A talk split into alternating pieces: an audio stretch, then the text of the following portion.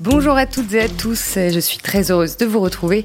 Cette semaine, Big Five se met à l'heure de l'Euro. Coup d'envoi le vendredi 11 juin avec Turquie-Italie, mais nous on va s'intéresser aux Bleus et à leurs adversaires, plus précisément France-Allemagne. C'est le mardi 15 juin à Munich, l'heure des retrouvailles entre les deux derniers champions du monde. Alors comment vont nos voisins allemands, trois ans après le fiasco russe et cette élimination au premier tour du mondial? Joachim Löw a voulu laisser place à la nouvelle génération. Sans succès, il a rappelé la vieille garde, les champions du du monde Thomas Müller et Mats Hummels. On va vous expliquer comment l'Allemagne joue aujourd'hui, sa défense à 3, ses attaques variées et le rôle essentiel de Joshua Kimmich. Et évidemment, on va se projeter sur le premier match face à la France. Quels seront les atouts des Bleus contre la Mannschaft? Avec moi aujourd'hui notre spécialiste Allemagne, ici à l'équipe, David Few. Bonjour David. Salut. Et notre spécialiste tactique est là également. Bonjour Dan Perez. Bonjour. Voilà, vous avez le casting et le menu. Maintenant, on peut commencer. 13e participation de l'Allemagne à l'euro, c'est un record. L'Allemagne sacrée à trois reprises en 1972, 80 et 96. Là aussi, un record détenu conjointement avec l'Espagne. La Mannschaft présente dans le dernier carré des six dernières compétitions majeures, sauf en 2018, élimination premier tour de la Coupe du Monde en Russie, un échec retentissant sur lequel on va revenir rapidement. Et juste avant, un mot sur le titre mondial en 2014. Cinq joueurs sélectionnés euh, cette année pour l'euro étaient déjà présents à l'époque, Mathias Ginter, Mats Hummels, Toni Kroos, Thomas Müller, Emmanuel Neuer. David, aujourd'hui, hormis euh, ces joueurs et euh, le sélectionneur évidemment, que reste-t-il euh, du titre de champion du monde décroché au Brésil? Il reste une moitié d'équipe quand même, parce que donc ces cinq joueurs-là vont constituer la moitié du 11 qui devrait débuter contre la France, c'est pas rien. Il reste donc le sélectionneur qui est censé donner un cadre et ce cadre, par contre, on ne le retrouve plus.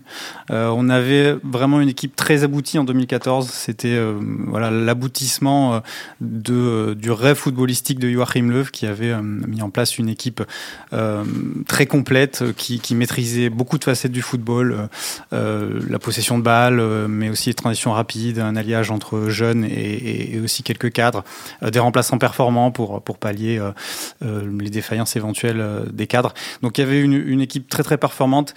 Et aujourd'hui, elle a perdu, euh, elle a perdu cette idée de jeu. Cette, euh, on pourrait dire que l'Allemagne à cette époque-là arrivait à faire participer tout le monde. Et aujourd'hui, elle est devenue très fragile, très fébrile. L'esprit de 2014 vraiment est très très loin aujourd'hui. Alors on reviendra évidemment euh, sur le jeu de l'Allemagne euh, d'aujourd'hui un tout petit peu plus tard. Jusqu'à trois ans après le titre, euh, l'Allemagne a subi le sort réservé aux champions en titre depuis 2010. Élimination au premier tour après une, victoire face à la Suède et deux défaites contre le Mexique et la Corée du Sud. Dan, à ce moment-là, quel était le problème majeur des Allemands dans le jeu?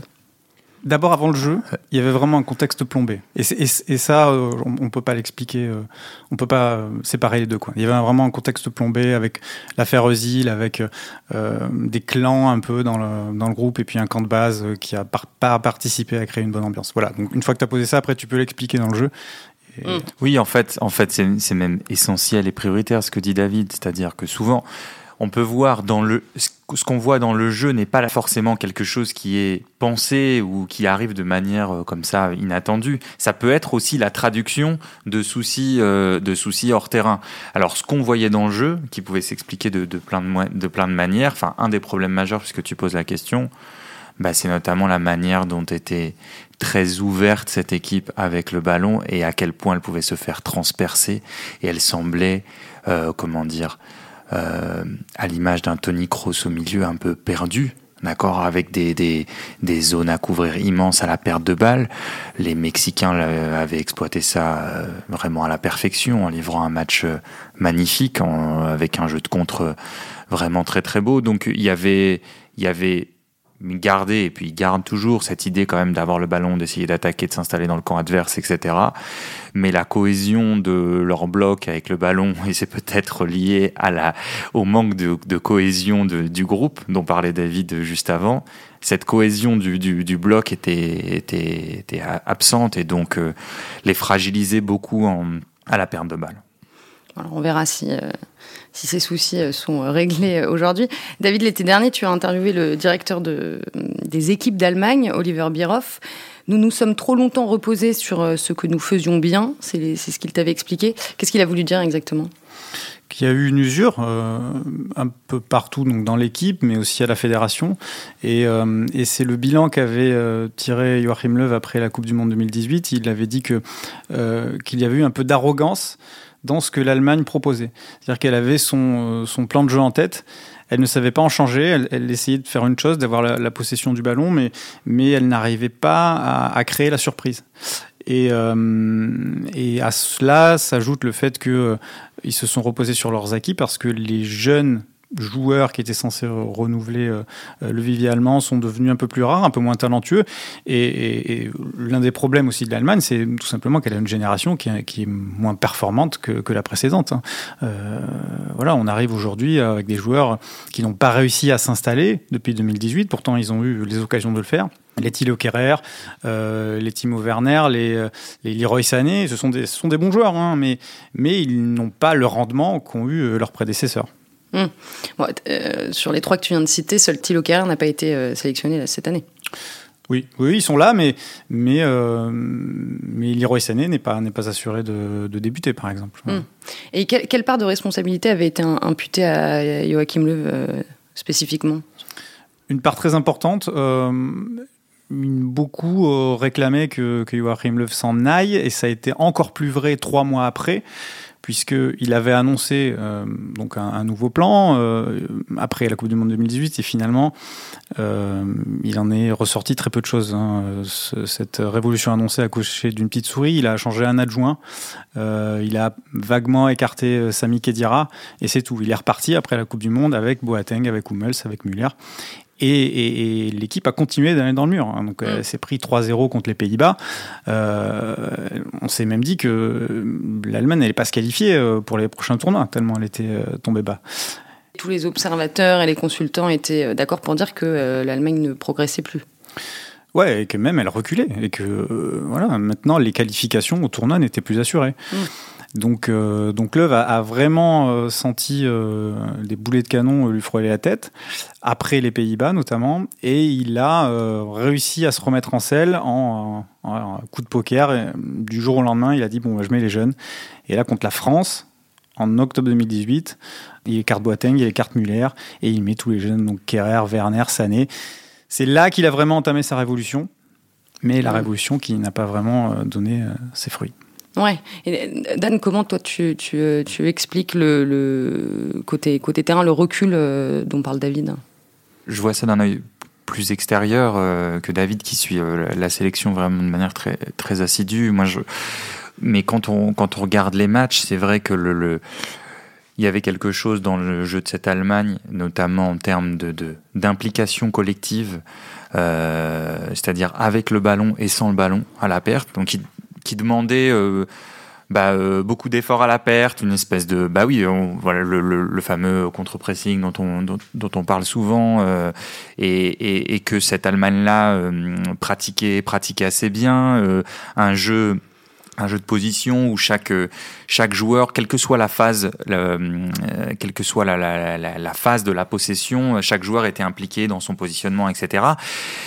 De l'extérieur, en voyant les, matchs et en voyant l'évolution de, l'Allemagne, je pense que cette nécessaire implication-là, et eh ben c'est peut-être heurté avec euh, le côté euh, bah, on a déjà beaucoup gagné euh, des statuts qui bah, qui deviennent un peu trop grands donc on fait un peu moins d'efforts. Mais on garde toujours cette fameuse alors David parlait de l'arrogance mais il y a, y a un peu de ça dans la manière dont on va attaquer etc et si vous la couplez pas avec l'implication totale à la perte la nécessité de de, de de rester compact de tous être impliqué bah forcément vous vous êtes vous vous exposez beaucoup et, mm. euh, et c'est un peu ce qui c'est un peu ce qui est arrivé à l'Allemagne.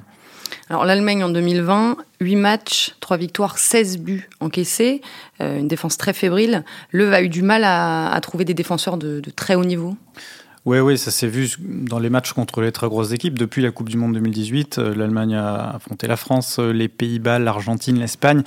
Et contre toutes ces nations-là, elle n'a réussi à l'emporter qu'une fois parce qu'elle n'arrive pas à sécuriser euh, son jeu et ses résultats. Il lui est arrivé de mener au score, mais elle s'est toujours fait reprendre. Euh, Donc oui, il y a un manque de stabilité, un manque de joueurs. Il y a un vrai problème de défense, ça c'est sûr. C'est pour ça qu'il a fini par rappeler Hummels en Mm. dernière minute. Et il y a aussi un problème d'automatisme. Du jour au lendemain, Joachim Löw a voulu mettre une nouvelle équipe, un nouveau groupe. Ça prend Avec, du- avec quel joueur? Euh, bah donc avec ceux qu'on a cités, euh, euh, il avait gardé simplement Kroos, mais euh, voilà au milieu il installe Goretzka, euh, il déplace Kimmich de, du couloir pour le mettre au milieu. Euh, après on se retrouve avec des joueurs euh, un, un peu moyens quoi, Ginter derrière, euh, Klosterman, Alstenberg, des joueurs de, de- de bon niveau mais qui n'ont pas encore une expérience. Et donc du jour au lendemain il a fallu construire une équipe avec ça, euh, lui donner des automatismes il y a des circonstances qui ont fait que il y a eu des, passages euh, de blessures qui ont été terribles. Euh, Sur certains rassemblements, il a été privé d'une douzaine de joueurs en même temps. Donc euh, les joueurs n'ont pas été aidés non plus. Et, du coup, le chantier a traîné, traîné, traîné. Et on s'est retrouvé à la veille de l'Euro 2021 à, à devoir rappeler des anciens. Hmm, Alors, tu as évoqué euh, le match, euh, le match contre l'Espagne. Euh, Joachim Löw avait déclaré en septembre dernier si jamais nous devions nous retrouver dans une situation d'urgence, je serais le dernier à ne pas les rappeler. Donc, les rappeler les anciens. Bon, en l'occurrence, la situation d'urgence est arrivée deux mois plus tard, au mois de novembre. Euh, défaite 6 à 0 contre l'Espagne en, Ligue des Nations, la plus lourde de, l'histoire allemande depuis 90 ans. En quoi ce, match a symbolisé l'échec de Joachim Löw à reconstruire, à renouveler son équipe? Parce que là, il y avait, plus rien en fait sur le terrain. Bon, l'équipe, euh, l'équipe était, était perdue, savait plus quoi faire. Même Joachim Löw sur le bord du terrain, euh, il y avait aucune passion chez lui. Le langage por- corporel était assez déplorable. Là, vraiment, vraiment, euh, euh, l'Allemagne a touché un- l'un des points les plus bas de son histoire. Et on a vu derrière que ça avait laissé des traces. Ils ont reperdu contre euh, la Macédoine du Nord en mars. Vraiment, l'Allemagne a collectionné des, des incroyables qu'on pensait jamais pouvoir voir. Et il fallait faire quelque chose. Joachim Löw ne donnait pas l'impression d'avoir les, solutions. La situation aujourd'hui, en trois mois, a quand même un petit peu évolué. Hmm. Ouais, l'Espagne, euh, Dan, cette défaite contre l'Espagne, ça a été un peu le point de bascule peut-être dans le jeu? Bah, oui, ça a été le, le- comment dire l'apogée négative de ce qu'on a décrit euh, Mm. juste avant, avec en plus une, une, une grande vulnérabilité sur les coups de pied arrêtés euh, défensifs. Je crois que c'est oui, c'est les deux des trois premiers buts viennent de, de corner. Puis après, ouais, le- l'Espagne qui avance très facilement dans le camp de l'Allemagne. euh, L'Espagne qui gagne 6-0, mais qui s'est créé beaucoup d'oc- d'occasions euh, sans marquer. euh, euh, le score aurait pu être plus lourd. mais bon, c'est vrai que c'était c'était quand même une autre équipe. Il y a des, des joueurs, euh, je sais pas, il y a Max par exemple à gauche euh, qu'on va plus voir. Il y avait Werner titulaire. L'équipe a quand même évolué dans sa composition, notamment depuis, depuis ce match-là. Donc c'est après cette défaite que Joachim Löw s'est résigné à, à rappeler euh, Mats Hummels et Thomas Müller. Pas tout Pas- à fait, il attend encore quand même. Il, il attend. Alors, il Ça a, commence à germer dans. Il y a le, rassembl- il y a les rass- le Oui, rassemblement oui, du mois de mars où, Ouais. euh, où ils sont pas là. ouais, il, il a dit si je les rappelle, de toute façon, je peux me permettre d'attendre très longtemps parce qu'ils savent où ils remettront les pieds. J'ai pas Mm. besoin de les euh, réhabituer euh, au groupe de toute façon. Et donc, euh, il a attendu et, et c'était vraiment une, une décision qu'on voit peu en fait, de décréter qu'un joueur n'a plus le niveau pour venir. Enfin, c'est pas qu'il n'a plus le niveau, mais on dit qu'il ne viendra plus en Mm. sélection. n'est plus Euh, essentiel. Et ça va à l'encontre en fait de, de ce qu'est le sport. Mm. Si, si tu es performant, tu ta place. C'est juste ça le truc. Et lui, il avait décidé que pour que les jeunes aient les bonnes conditions pour progresser, Hummels, Boateng et Muller ne doivent pas être là parce que s'ils sont là, ça va, euh, ça va les écraser. C'était ça son, sa réflexion. Et alors pourquoi il n'a pas rappelé euh, Jérôme Boateng? Je pense que déjà deux défenseurs centraux, peut-être que ça faisait beaucoup d'un coup. Euh, et puis, euh, il n'a pas l'air convaincu par, euh, par la saison de Jérôme Boateng, ni par euh, euh, son intégration éventuelle dans le groupe. Là, on voit qu'avec Hummels et, et Muller, ça se passe vraiment très très bien. Ils, se comportent comme des chefs, mais sans écraser personne.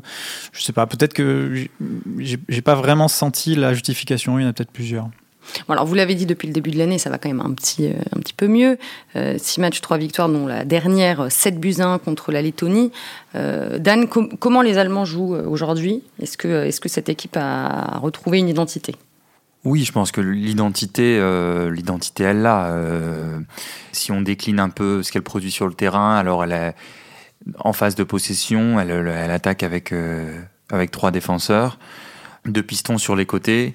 Et ensuite à l'intérieur soit il y a deux milieux devant la défense plus euh, trois attaquants. Et il peut arriver qu'il y en ait trois devant la défense enfin un, 6 très 6 et deux relayeurs et deux attaquants ce, sur les sur les cinq derniers matchs. Mais disons que voilà on peut s'attendre à on peut s'attendre à un 3-4-3 c'est une équipe qui aime avoir le ballon. C'est une équipe qui je pense a les meilleurs lanceurs d'Europe dans sa ligne arrière, c'est-à-dire que tous ses défenseurs centraux sont capables de faire des transversales, de jouer par-dessus la défense adverse en profondeur. Vous ajoutez à ça Tony Kroos qui est bah, qui enchaîne les, renversements, les diagonales, Kimmich aussi, et donc ça fait une, une, une, base de lancement en fait qui est très très dure à, à maîtriser pour euh, pour l'adversaire et qui rend euh, délicate la gestion de la profondeur parce que devant, encore plus avec l'arrivée de Müller, vous avez Müller, Niabri et euh, qui est le, le piston gauche, qui sont capables d'enchaîner les appels très verticaux. Et ils ont derrière leurs coéquipiers qui sont en mesure de les lancer. On a encore vu euh, le but de Niabri euh, cette semaine euh, lancé par Hummels de l'extérieur du pied. enfin, on voit les trucs. comment dire Dans cette équipe, voilà, je dis il y a les il y a les meilleurs lanceurs d'Europe. en tout cas, en termes de, de, de, de, menaces sur ce plan-là, il y a y a pas de comparaison. Il y a pas de comparaison possible en Europe. Après, on peut décliner tout un tas d'autres choses. Elle essaye quand même donc de fixer la largeur avec ses pistons, essayer d'attaquer la profondeur parfois de manière très directe. Hein, ils, ont ils ont vraiment fait, on pourra en reparler d'ailleurs euh, par rapport à, à l'équipe de France, il y a vraiment presque une spécifique diagonale, euh, renversement et jeu dans la profondeur. Elle essaye évidemment de mettre ses offensifs très à l'intérieur du jeu et de trouver, parfois ses défenseurs essayent de trouver des passes un peu casse-ligne euh, pour ensuite enchaîner les combinaisons assez, assez proches. Euh, mais elle est, elle est je, je, trouve euh, qu'elle n'a toujours pas réglé ses problèmes de bloc en phase de possession. Je trouve que le contre-pressing est pas très efficace. Euh, je trouve qu'il y a encore des problèmes structurels. Et certes, axe gauche de la défense, il y a Rudiger qui est capable de compenser énormément de choses, de rattraper des coups par sa lecture, par sa domination physique. Enfin, on l'a vu, hein, sa deuxième phase de, de, Ligue des Champions avec euh, Chelsea a été absolument mm. extraordinaire. Mais à côté de lui, Hummels et Ginter en sont moins capables euh, dans le. Alors dans la lecture peut-être, mais dans le duel, dans le physique beaucoup moins. Et donc cette euh, cette équipe est encore très très exposée. Je pense qu'on va développer cet mm. aspect-là, mais elle est encore euh, structurellement, elle pose encore beaucoup de problèmes, même si attention, elle se crée énormément d'occasions. David, je te voyais acquiescer sur sur les faiblesses de l'équipe. Oui, oui, c'est un plan tout neuf. Alors, euh, ça va poser encore quand même des petits problèmes d'automatisme. Thomas Müller, c'est très facile de jouer avec lui, mais il est quand même un peu spécial, par exemple, devant. Et on avait l'impression que, hormis ceux qui jouent avec lui au Bayern Munich, ça savait pas toujours exactement ce qu'il allait faire. Kimmich, qui était milieu, se retrouve sur le côté droit. C'est quand même pas tout à fait la même chose. Et euh, alors, ça, c'est un choix. Je ne sais pas si on, on, parle maintenant un petit peu plus tard, mais, mais, mais, le choix de décaler Kimmich à droite. Oui, on peut en parler maintenant. Voilà, bon. Ben, euh, euh, va vraiment exposer l'équipe parce qu'au milieu de terrain, il faisait bon, un travail e-, extraordinaire. Et l'avantage, c'est qu'on intègre un milieu de classe internationale. Il caille Gundogan vraisemblablement avec euh, Tony Kroos. Mais là, je trouve que devant la défense, avoir Kroos et Gundogan, on a quand même peu de joueurs qui pensent défensivement, je trouve. Et, et ça, ça va poser des problèmes dans, dans la récupération de balles.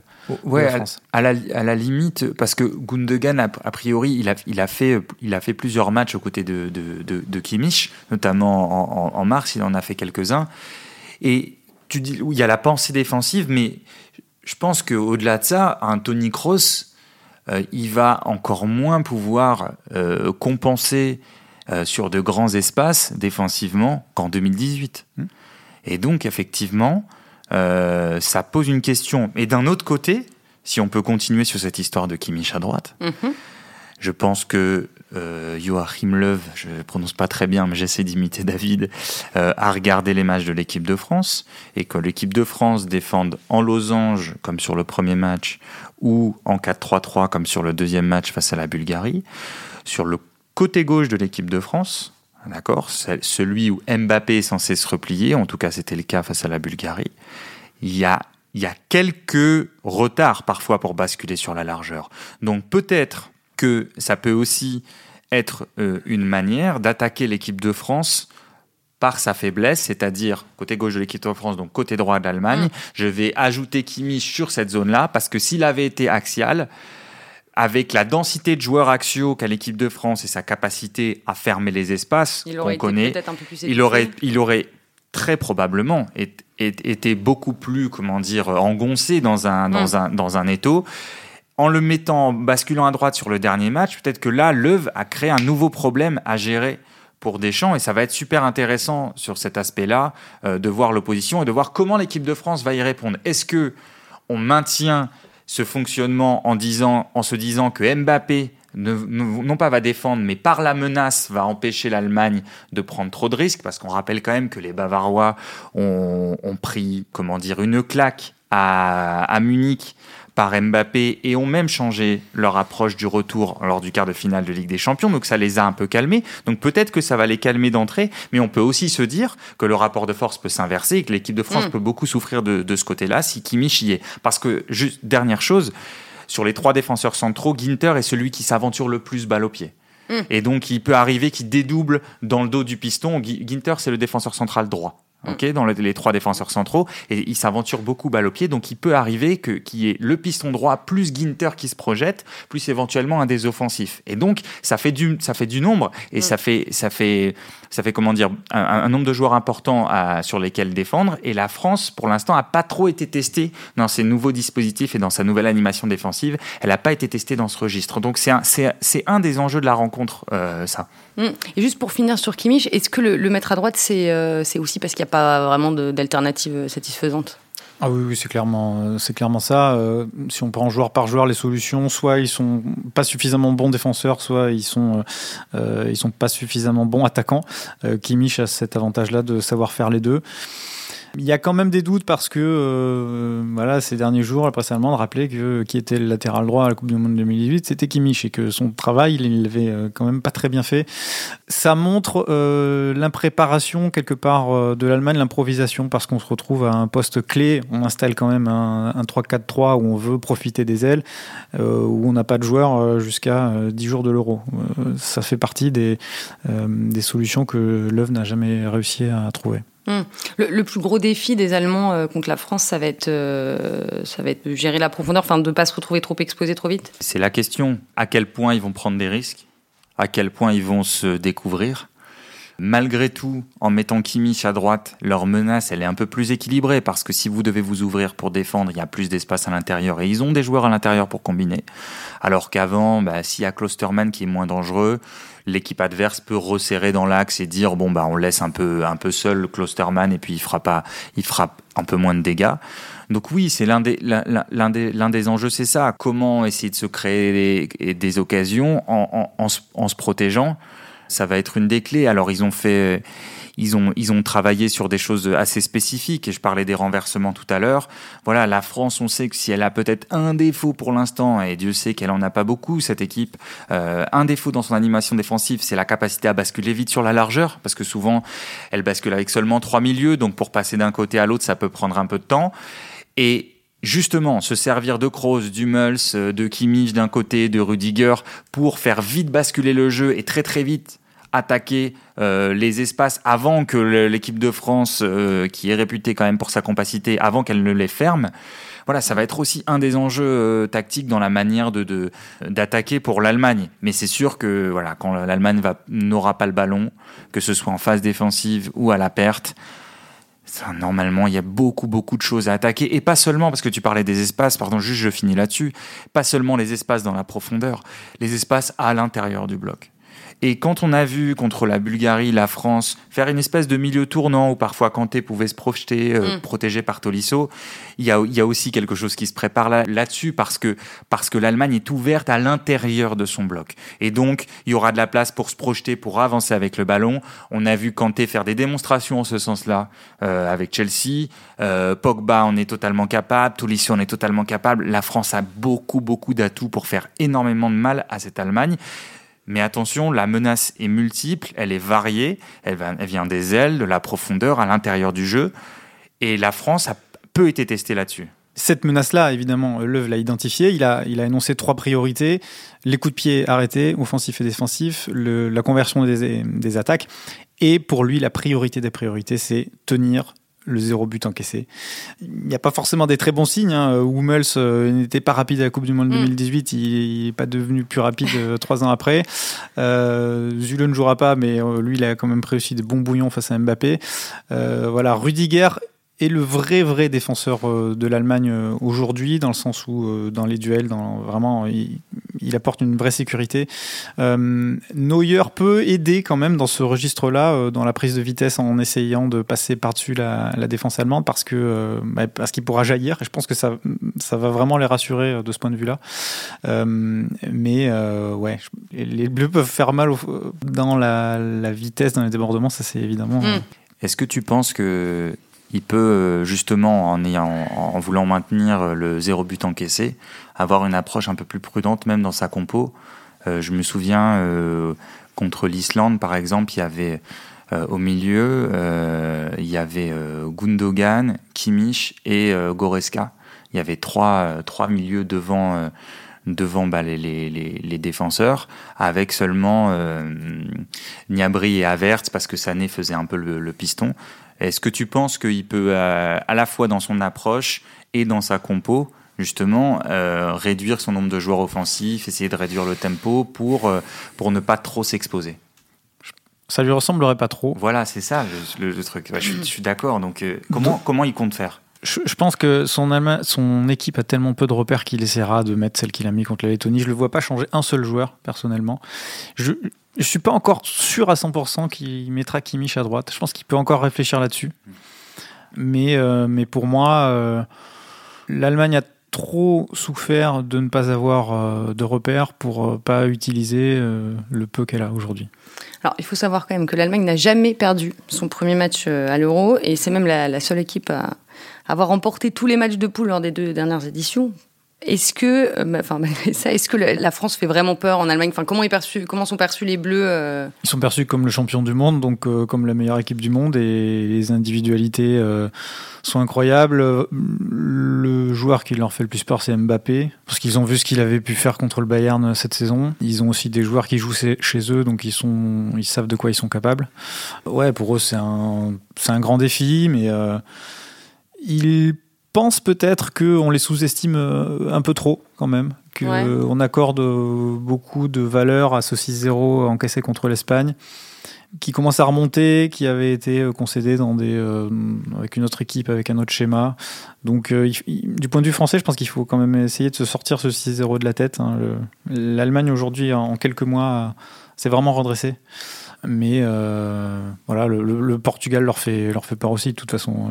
Ils n'en sont pas à un point où aujourd'hui euh, ils sont rassurés et confiants. Et l'atmosphère autour de, l'équipe? Ah ça pour le coup c'est une très bonne nouvelle pour eux. Euh, il n'y a pas d'histoire de clan, ils sont super contents dans leur quartier. le retour des, des boss et Hummels et Muller se passe super bien. voilà, il y a eu des images où ils se retrouvent le soir en train de boire des cafés, en train d'aller jouer au padel. Là, pour le coup, il y a un vrai esprit, de groupe et, euh, et ça, c'est un super bon élément pour eux.